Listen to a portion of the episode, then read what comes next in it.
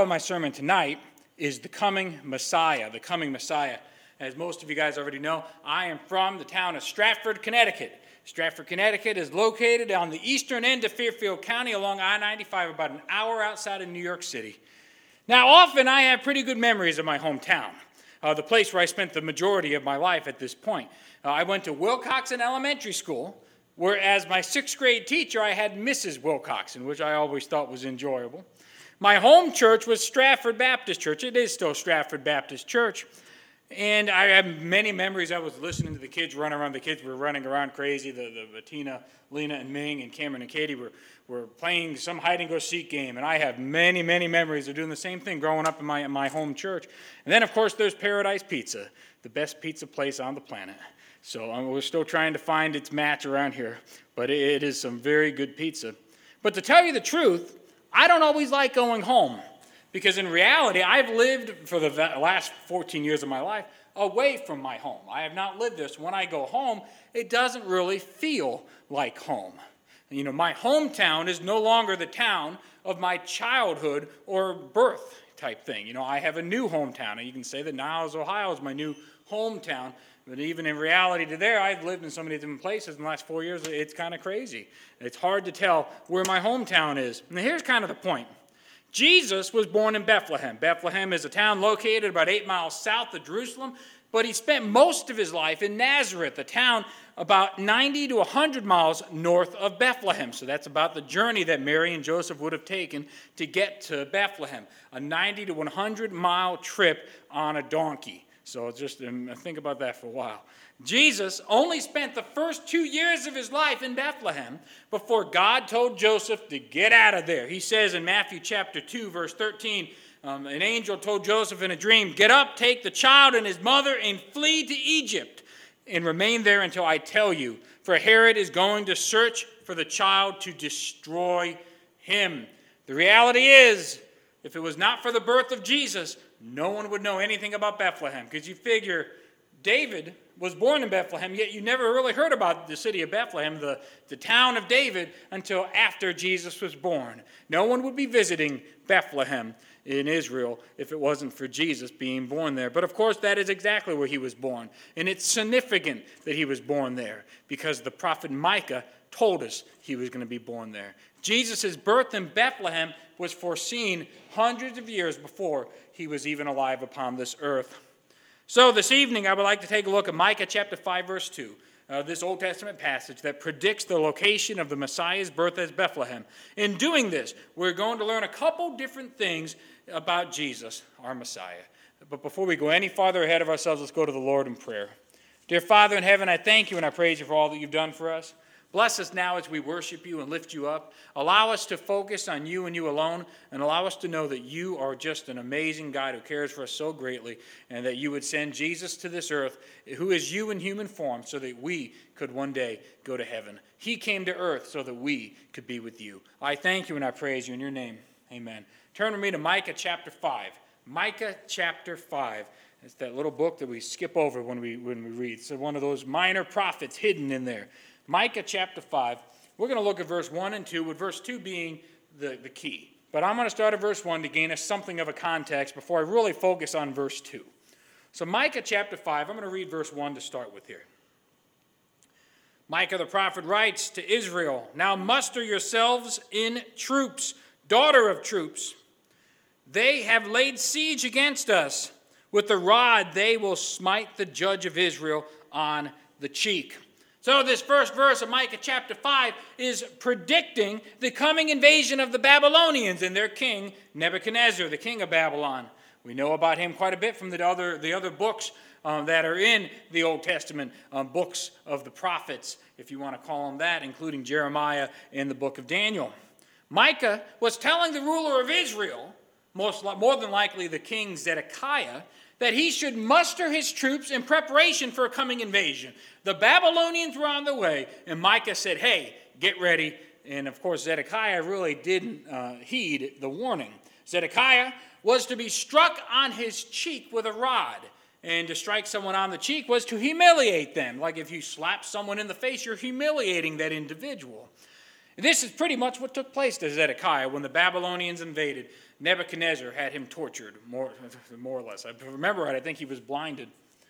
Now, interestingly, Zedekiah was the last king from the line of David to sit upon the throne in Jerusalem, the last king uh, of the line of David. Of course, the implication here is that one day the Messiah will return and physically plant himself upon the earth. This, of course, is Jesus ruling the world through or from Jerusalem, from the throne that Zedekiah vacated. Uh, what going on 2,500 years type thing since uh, since Zedekiah had been upon that throne.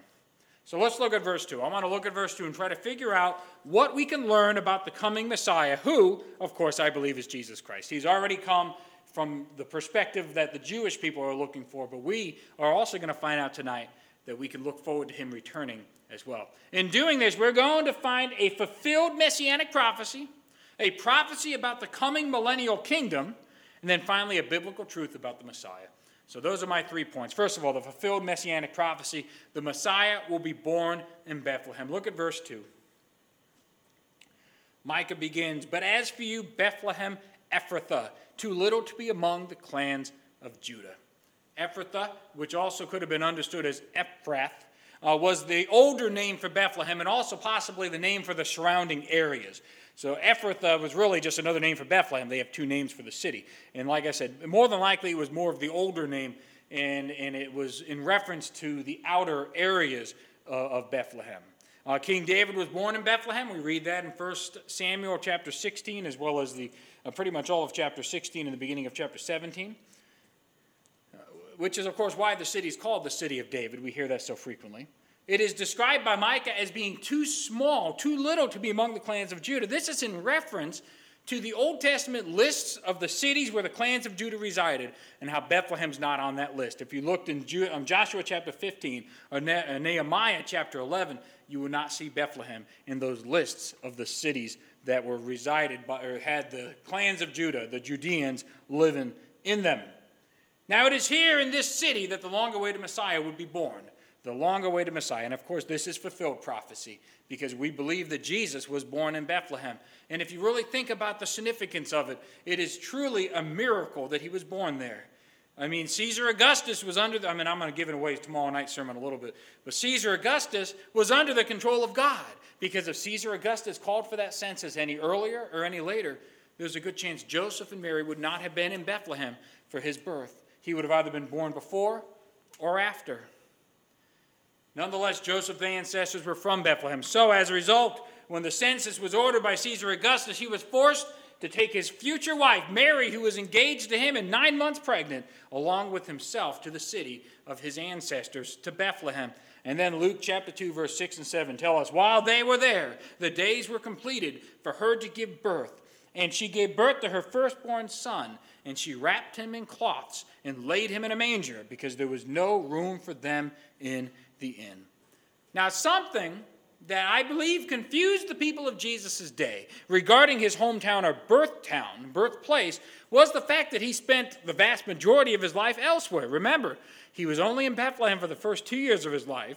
Then he was 30 years old when his ministry took place. So he was outside of the city of Bethlehem for 28 years when he began his ministry. Uh, this is something that we read from John chapter 7. John 7, verse 40 to 44 says this Some of the people, therefore, when they heard these words from Jesus, were saying, This certainly is a prophet, or is the prophet. Others were saying, This is the Christ. Still others were saying, Surely the Christ is not going to come from Galilee, is he? Has not the scripture said that the Christ comes from the descendants of David and from Bethlehem, the village where David was? So division occurred in the crowd because of him. Some of them wanted to seize him but no one laid hands on him. You see, if the people only listened to what Jesus had to say, they would have learned the truth about who he was. I mean, how hard is it to ask him a question? Hey, where were you born? It doesn't really make any sense. And he might have told them, I'm born in Bethlehem, but I lived most of my life in Nazareth. And instead, they just heard what they had to hear and they ignored all the other information and, and made up their own mind regarding who he was. And, and kind of what I was thinking is how this is so very true of today as well. So many people, starting while Jesus was upon this earth and continuing right up until this day, have ignored the message about Jesus from the Word of God. They've ignored what it said. So, my question is how about you? Are you listening to what the Word of God says? Romans chapter 10, verse 14 to 17 says, How then will they call on him in whom they have not believed? How will they believe in him whom they have not heard? And how will they hear without a preacher? How will they preach unless they are sent? Just as it is written, How beautiful are the feet of those who bring good news of good things. Then, verse 16, however, they did not all heed the good news, for Isaiah says, Lord, who has believed our report? And verse 17 is the key. So faith comes from hearing, and hearing by the word of Christ. The Bible talks about the first advent or coming of Jesus, but sadly, many in Jesus' day rejected the word of God and said that the fulfillment and the fulfillment of it in Jesus the Messiah, they rejected it. So, my question is how about you? Have you rejected the biblical message of Jesus or have you embraced him? The Bible also talks about Jesus' second coming. He will come back again. When Christ returns, he will be ruler over all the earth, including Israel, which leads me to my second point here. The second thing we can learn about Jesus from the Messiah from Micah chapter 2 verse uh, chapter 5 verse 2 is a prophecy about Jesus' second coming. The Messiah will be ruler in Israel. The Messiah will be ruler in Israel. Look at Micah chapter 5 verse 2 again.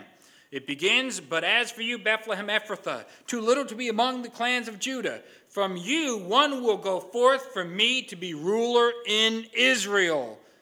While the line of David's rule in, Jerusalem ended with Zedekiah, the Babylonian exile, uh, in the Babylonian exile, one day the Messiah will be ruler in Israel. This part of Micah chapter 5, verse 2 points to the Messiah being of the line of David. This is another messianic prophecy fulfilled. The Messiah had to be of the line of David. Matthew chapter 1 and Luke chapter 6 tell us this in the genealogy of Christ. The prophecy yet to be fulfilled is that the Messiah, Jesus Christ, will be ruler of Israel as well as the rest of the world during his thousand year reign upon the earth during what we call the millennial kingdom. Revelation chapter 20, verse 1 to 3 says, Then I saw an angel coming down from heaven. This is John the disciple recording a vision that he had while on the island of Patmos. Um, one of the last recording, recorded words in the uh, New Testament. He said, Then I saw an angel coming down from heaven, holding the key of the abyss and a great chain in his hand. And he laid hold of the dragon, the serpent of old, who is the devil and Satan, and bound him for a thousand years. He threw him into the abyss and shut it and sealed it over him, so that he would not deceive the nations any longer until the thousand years were completed. After these things, he must be released for a short time. Revelation goes on to tell us that despite the devil's release, he is doomed from the beginning. Uh, what is that song? Um, Mighty fortresses are God. And uh, one of the verses says, And lo, your doom is sure, or I believe is what it says. And I've always thought that was so very true because the devil doesn't realize that. But in reality, the devil is done. There's no coming back from this. The devil's done. The battle's been fought, it's already written down. John already witnessed it into the future. The devil might think he's got things under control, but in reality, the devil is just going to go right back to hell where he belongs and he's going to stay there. The rest of Micah chapter 5 goes on to inform us about the Messiah's thousand year reign. So, this is just a quick, if I decided to keep on preaching, we'd be here all day, but this is some um, different examples of how Christ, Israel's ruler, will accomplish several things during the millennium, uh, the millennial thousand year reign. Uh, first of all, he will re- reunite and restore the nation. That's verse 3. He will care for his people and give them security, verse 4. The ruler will destroy Israel's enemies, verses 5 to 9. The ruler will also purge Israel of her reliance on military power, verses 10 and 11. The ruler, meaning the Messiah again, will destroy false worship with, from within Israel, that's verses 12 to 14. And then finally, verse 15, the Lord will judge the nations who oppose him. So again, this is what the Messiah, the ruler of Israel during the millennial kingdom, is going to do. So the application for us is this, though. One day, Jesus is going to return He's going to step foot back upon this planet. Are you ready for him? Are those you care about ready for him? My answer, or my hope is that your answer is yes. Let's take a side trip. Turn to 1 Thessalonians chapter 5. Keep your finger here. We'll be back for that last uh, uh, point in a second. But let's start off by going to 1 Thessalonians chapter 5, verse 1 to 11.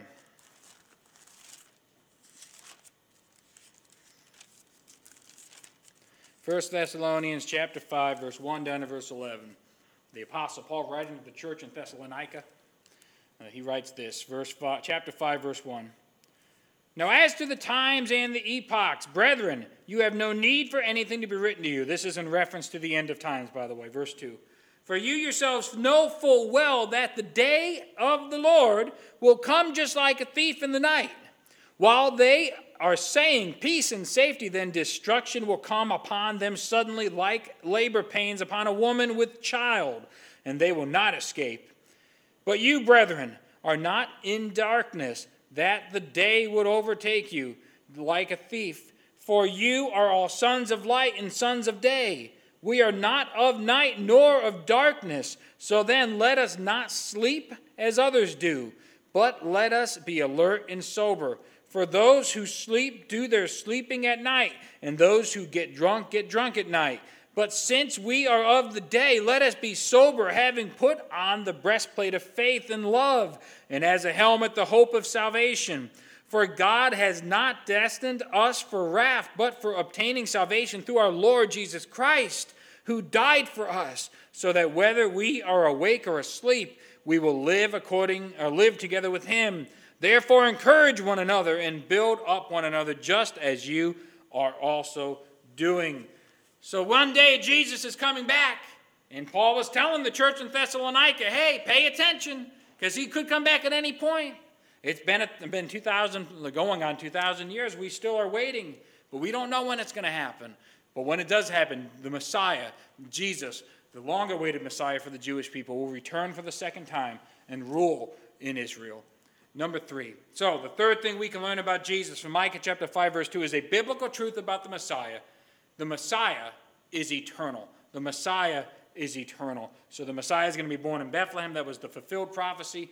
Then we have the Messiah will be ruler over Israel, or in Jerusalem over Israel. That is the, the future prophecy. And now, of course, we have this biblical truth the Messiah is eternal. Let's look at Micah chapter 5, verse 2 in its entirety. But as for you, Bethlehem Ephrathah, too little to be among the clans of Judah, from you, one will go forth for me to be ruler in Israel. And here's the part that we're focusing on now. His goings forth are from long ago, from the days of eternity. I think one of the most misunderstood and misinterpreted elements of our Christian faith is the divinity of Jesus. This morning we talked about how Jesus came to earth, added humanity, and a lot of people take that to mean that he is no longer divine, he is no longer God, and that's by no means the case. Many people try to put Christ into the box of being merely just a human being, being only a man. But Jesus has existed from the beginning because Jesus is God. John chapter 1, verse 1 to 5 says, In the beginning was the Word, and the Word was with God, and the Word was God. He was with God in the beginning.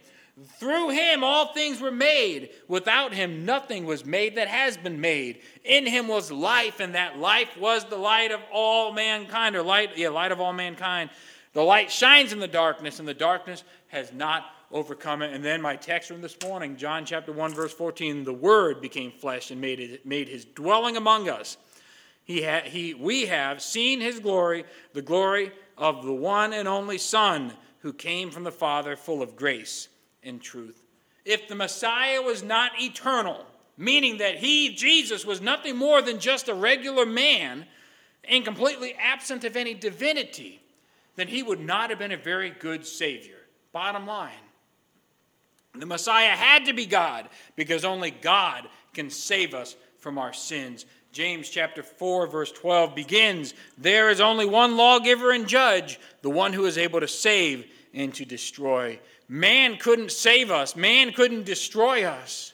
Only God can do that. If the Messiah was only a man, then his death would have been nothing more than an average man's death. But the Messiah was not just a man, Jesus was God incarnated.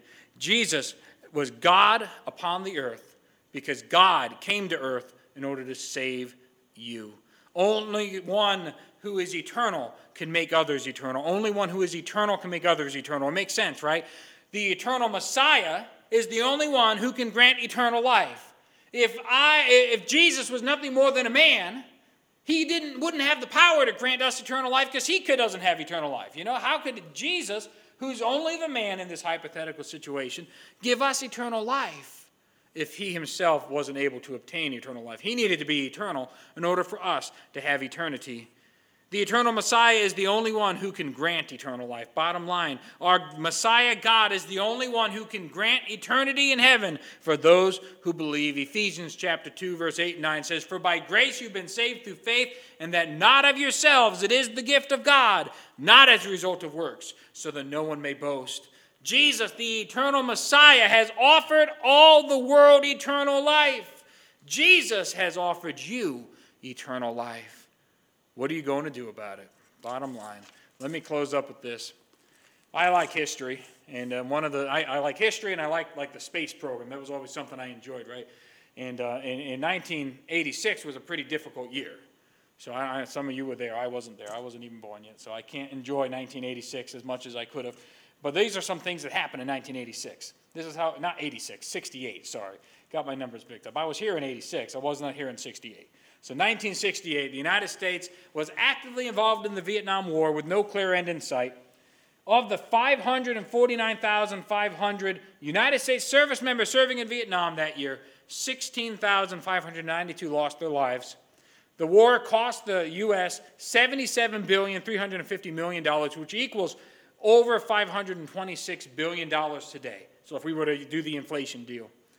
On April 4th of 1968, Dr. Martin Luther King, civil rights activist, was assassinated at the Lorraine Motel uh, in Memphis, Tennessee. Throughout that year, 168 civil rights riots broke out across the country.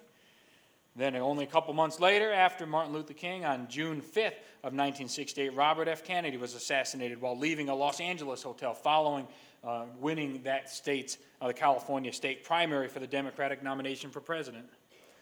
Then in August of 1968, during the Chicago Democratic Convention, protesters were beaten by police on national TV. 668 people were arrested and 111 were sent to hospitals. It was a pretty rough year, and I wasn't even there. But despite all this, something did, the year did end pretty awesome. This is the space element of it. Uh, from Christmas Eve until Christmas Day of 1986, for 20 hours, the Apollo 8 spacecraft orbited the moon. And, and I, am just, I wish I was alive then because I think it's unbelievable. The idea that this ship, like, no, up until this point, no manned ship had ever been to the moon. And I look up at the moon, and my, you know, my generation, we look up, we take it for granted.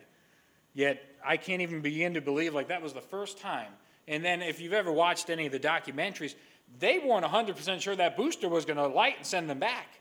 Like there's some, some that say that they felt they only had a 50 50 chance of getting back from the moon. That if the thing didn't light, if the, the rocket didn't light on the command, uh, what, what do they call it? Not command module, I guess command module. If it didn't ignite, they would still be orbiting the moon right now. No one probably would have ever landed on the moon, at least not at that time, not the way it did.